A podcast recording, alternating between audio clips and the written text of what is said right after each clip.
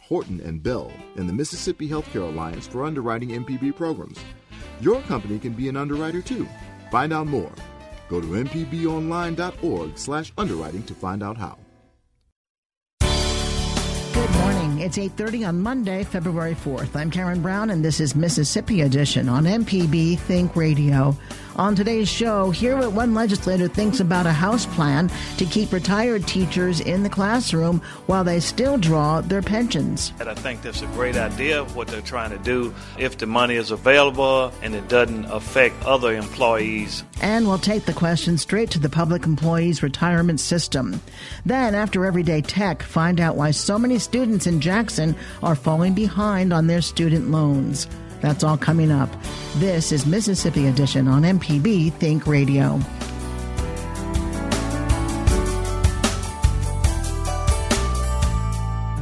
Bill that would allow retired teachers to collect their pensions and return to the classroom could pose a problem for Mississippi's Public Employee Retirement System, or PERS. That's the concern of House Democrat Gregory Holloway of Hazlehurst. Holloway says employer contributions are already being increased to shore up the retirement fund. He explains to our Desare Frazier. I think that uh, for them to be able to retire, come back, and, and, and make the kind of money that they're talking about on um, based on the certification A, double A, triple A, and and uh, four A. Any of it depends on uh, those factors, and you have to pay them at a certain uh, rate. Uh, then uh, PERS could be uh, adversely affected by that, and I think that that's one of the things that we'll be looking at, or you'll see. one of the things that will come up in this conversation is how it's going to impact PERS because PERS uh, is already not uh, 100% uh, funded as it should be, and the legislature every year has to um, allocate funds to keep PERS solvent. And so there's a bill that would bring back retired teachers, let them continue to re- um, collect the retirement because right now they can't teach and draw the retirement, but they would be able to do that. So you're saying that might impact the um, fund? That would certainly impact uh, PERS because if they could come back and, and work, receive full retirement, it's going to impact PERS. Uh, no, no if, and, and buts about it.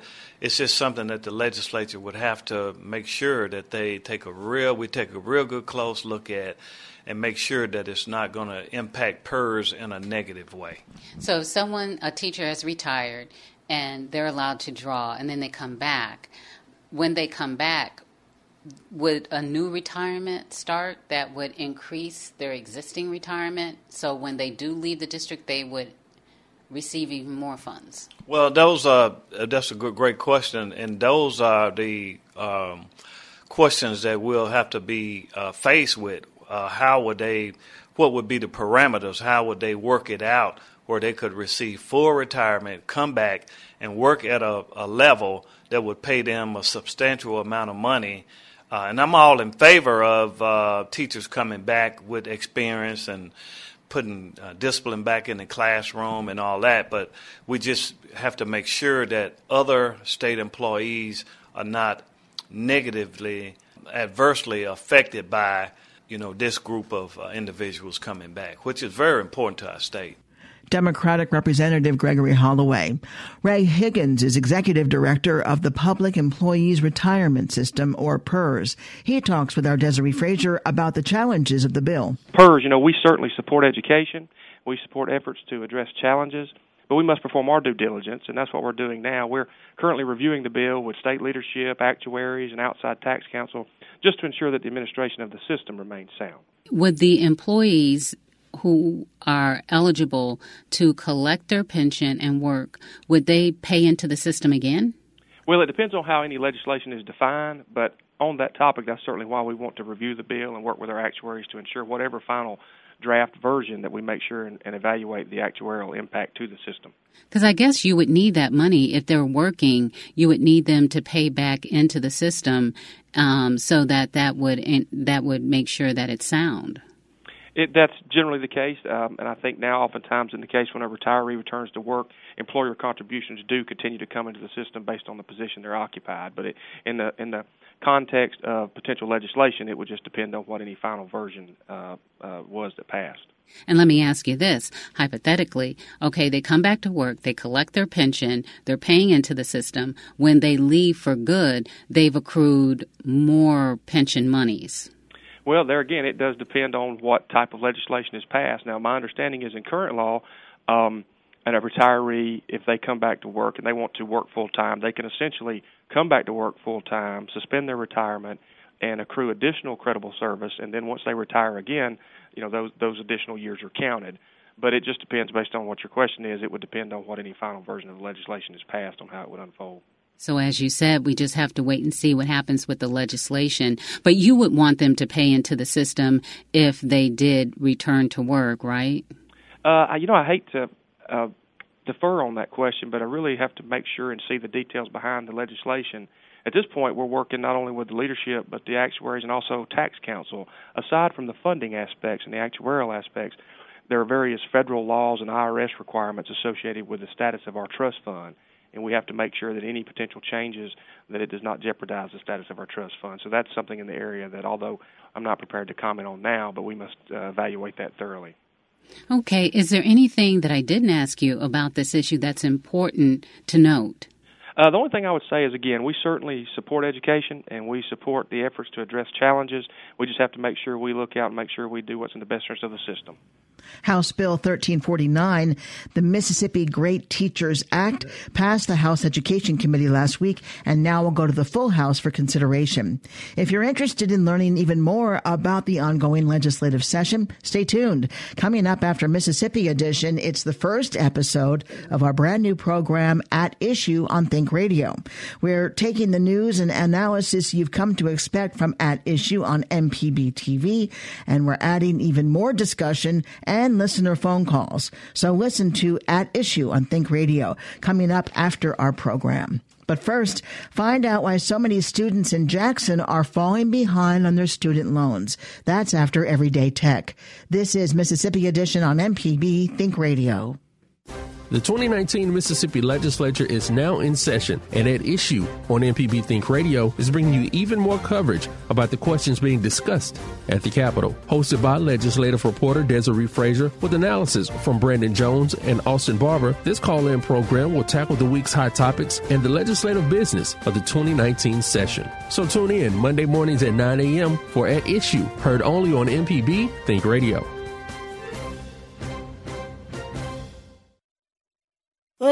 For moments in black history, we salute Fannie Lou Hamer. The civil rights activist Fannie Lou Hamer is known for her words, I'm sick and tired of being sick and tired, during her testimony at the 1964 Democratic National Convention. But the Mississippi native would also lend her voice to many freedom songs during the civil rights movement. Fannie Lou Hamer was a true champion of the people, and we salute her leadership.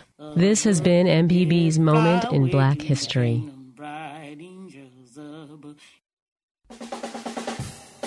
This is Everyday Tech on Mississippi Edition. I'm Michelle McAdoo with Wiltz Cottrell, and today we're discussing assistive and adaptive technology. So, Wilts, what is adaptive technology? Well, Michelle, adaptive technology, it, it refers to special versions of already existing technology or different tools that we have out there that can provide enhancements or a different way for people to interact with that technology. Some of those examples may be more low tech, like a you know large print books or digitized text, even just improvements in lighting, things to make it a little bit easier for everyone. And it can even go so far as to be things such as predictive text that we've seen in some of our phones, as well as adjustable desk. Uh, for example, quite a few folks that I work with use the standing desk options now, and keyboard modifications and things to make things more ergonomically accessible. Why is adaptive technology so important? Adaptive technology has really become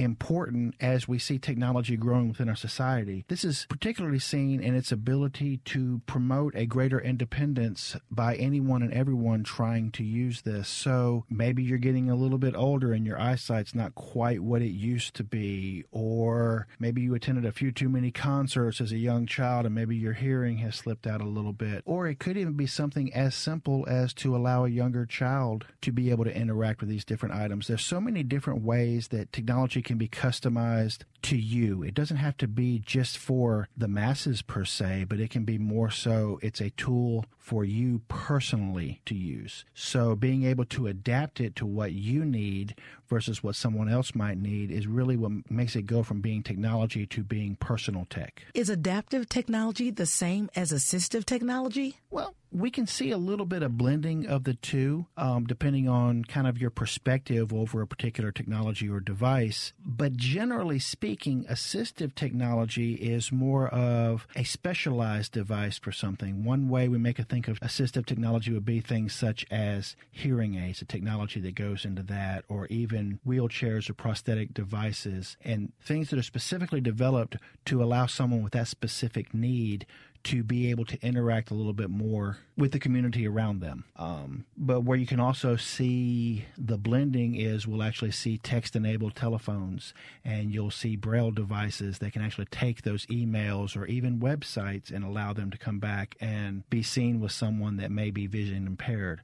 Um, we're also seeing a lot of devices that are being specifically developed to help children and adults with different disabilities such as autism, Down syndrome, just to allow people to, again, engage with and be a part of everything going on around them and tend to what their specific needs are. So, Wiltz, what are some areas where adaptive and assistive technology can make the most impact? Well, we see this coming in not just in the home, but we also see this within the workplace as well as at school. So it really kind of runs the full range of locations that we could be at. And what we're seeing is this having the ability to help those of us with differing disabilities perform tasks with a much greater ease and much more independence and tears down so many of the barriers that would otherwise potentially stand in their way of being able to achieve what their goals are. And it's not just those with disabilities, but it could just be those with different abilities. So, Michelle, throughout the years, we've really seen where technology has really stepped in and stepped up to help enhance all of our lives and really improve independence for everyone. You know, if you if you really want to think back, think back to a past president we had, FDR. Many may also recall that he had polio, which would have made driving and some other daily tasks a little bit more difficult. Even back in the early 1900s, they were adapting the car to allow him to do a little bit more control when it came to hand controls. And so we're really seeing technology step in and make a difference. It's not just about checking your email and looking at your social media feeds. Today, technology can make such an impact on everyone around us, no matter their needs. And it can help us to obtain that independence we all desire, as well as reach our goals successfully. We will talk more about assistive and adaptive technology on the next Everyday Tech, the show that comes on Wednesdays at 10 a.m. You can send us an email to everydaytech at mpbonline.org. For Wiltz Cottrell, I'm Michelle McAdoo. This has been Everyday Tech on Mississippi Edition. The 2019 Mississippi Legislature is now in session, and at issue on MPB Think Radio is bringing you even more coverage about the questions being discussed at the Capitol. Hosted by legislative reporter Desare Frazier with analysis from Brandon Jones and Austin Barber, this call in program will tackle the week's hot topics and the legislative business of the 2019 session. So tune in Monday mornings at 9 a.m. for At Issue, heard only on MPB Think Radio. Whether traveling through Oxford or Tupelo, stuck in traffic in Jackson or Meridian, or cruising along the coast in Biloxi or Ocean Springs, MPB goes with listeners wherever they go. Your company's message can go along too. Go to mpbonline.org slash underwriting to find out how. This is Mississippi Edition on MPB Think Radio. I'm Karen Brown. Jackson has the highest student loan delinquency rate out of the 100 largest metropolitan areas in the country. That's according to a new report from the website Student Loan Hero. Kaylee McFadden is a senior research analyst with the site. She says more than a quarter of Jacksonians are behind on their student loan payments.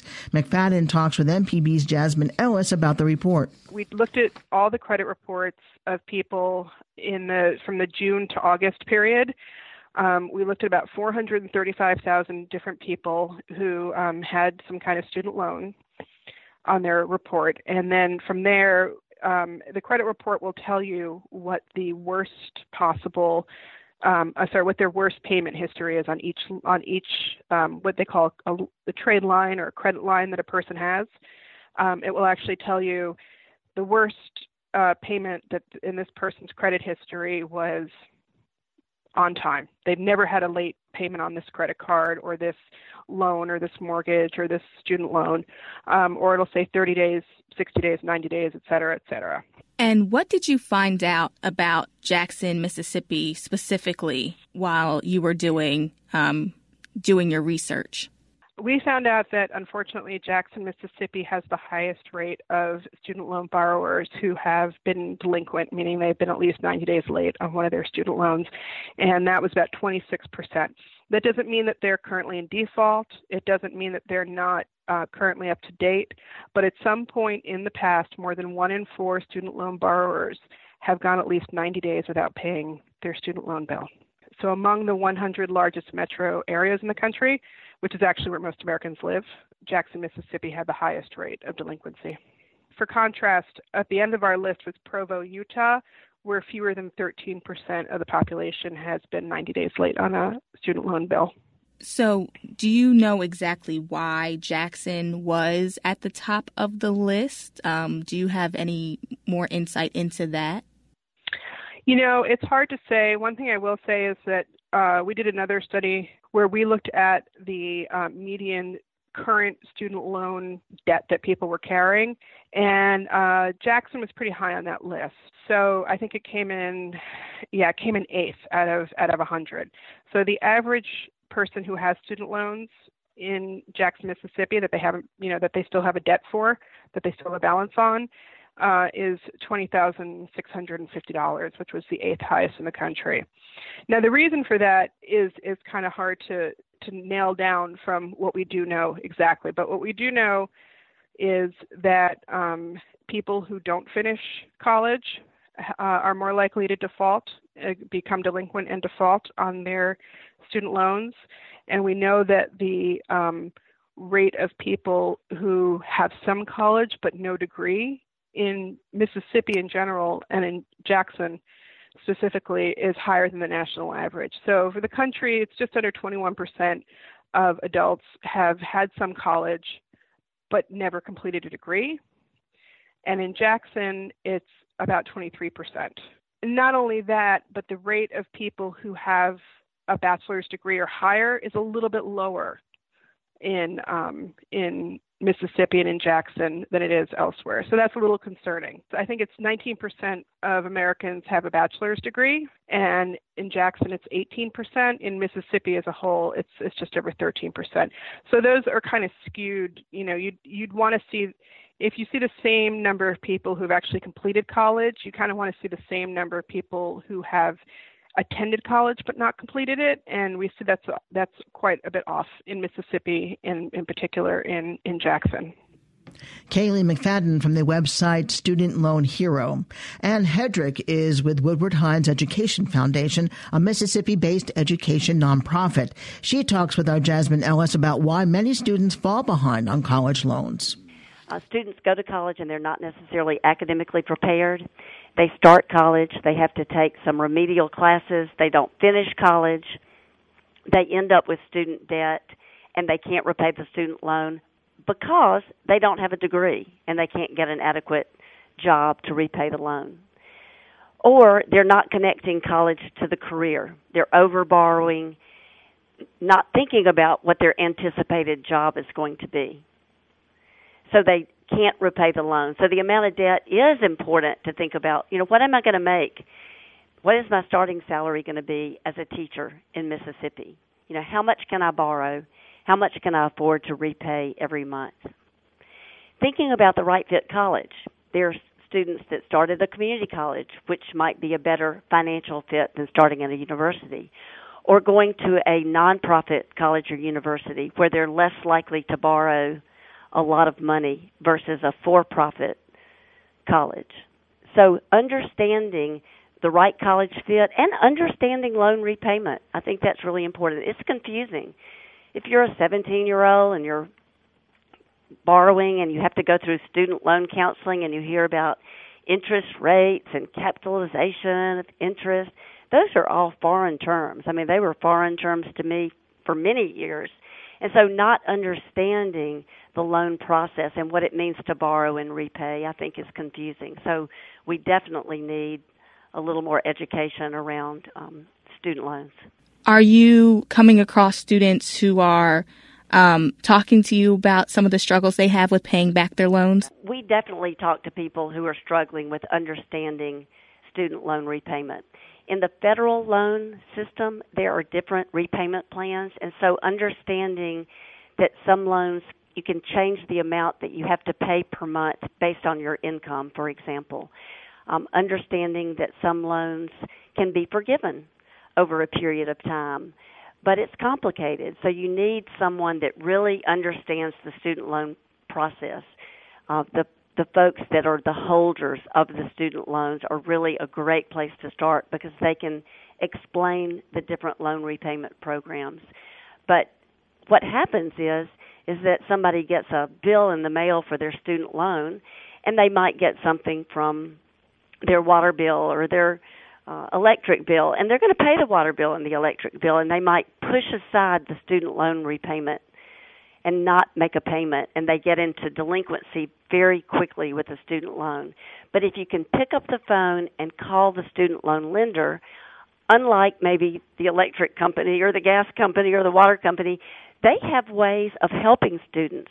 They have forbearance programs and, as I said, loan forgiveness programs and ways to maybe just pay the interest and not pay the principal of a loan, paying a lower amount monthly if you pick up the phone and call. But what happens is is that people don't repay their loan and get into bigger trouble once they are delinquent. And that article was about delinquency, not about default. But once you're delinquent, it sets a lot of federal rules into motion. So you don't want to get behind on the student loan. In Get to College, we help students plan for college and pay for college. And so we do a lot of the education up front.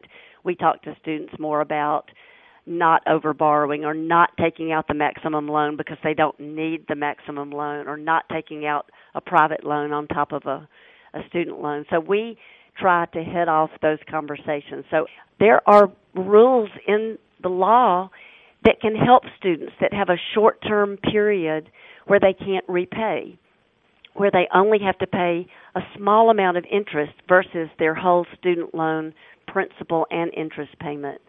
So helping students help themselves is what needs to happen. But if you've gone 90 days and you're already in delinquency, that means you haven't picked up the phone to contact the student loan lender. Ann Hendrick is the director of Get to College from the Woodward Hines Education Foundation. And thank you so much for joining us today. Thank you. Stay tuned to MPB Think Radio for a full slate of Mississippi based programs all morning long. Coming up at 9 o'clock, it's a brand new show at issue on Think Radio. Get your questions and comments about the legislative session ready and give them a call. Then at 10 o'clock, it's Now You're Talking with Marshall Ramsey. And at 11, stay tuned for Southern Remedy Healthy and Fit. Did you miss part of the show today? Find past episodes of this and other Think Radio programs online mpbonline.org by downloading the MPB Public Media app from the Apple or Google Play stores or by subscribing to Mississippi Edition in your favorite podcasting app. I'm Karen Brown. Join us again tomorrow morning at 8:30 for the next Mississippi edition only on MPB Think Radio.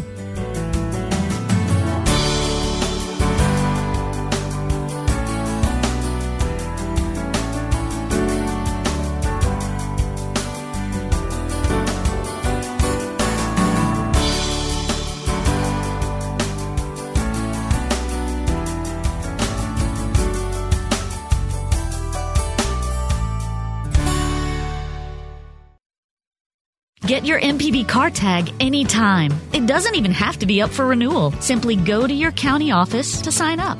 When you get an MPB car tag, a portion of the fee helps MPB continue to educate, inform, and entertain Mississippians. For details, visit mpbonline.org slash car tag. We'll see you on the road.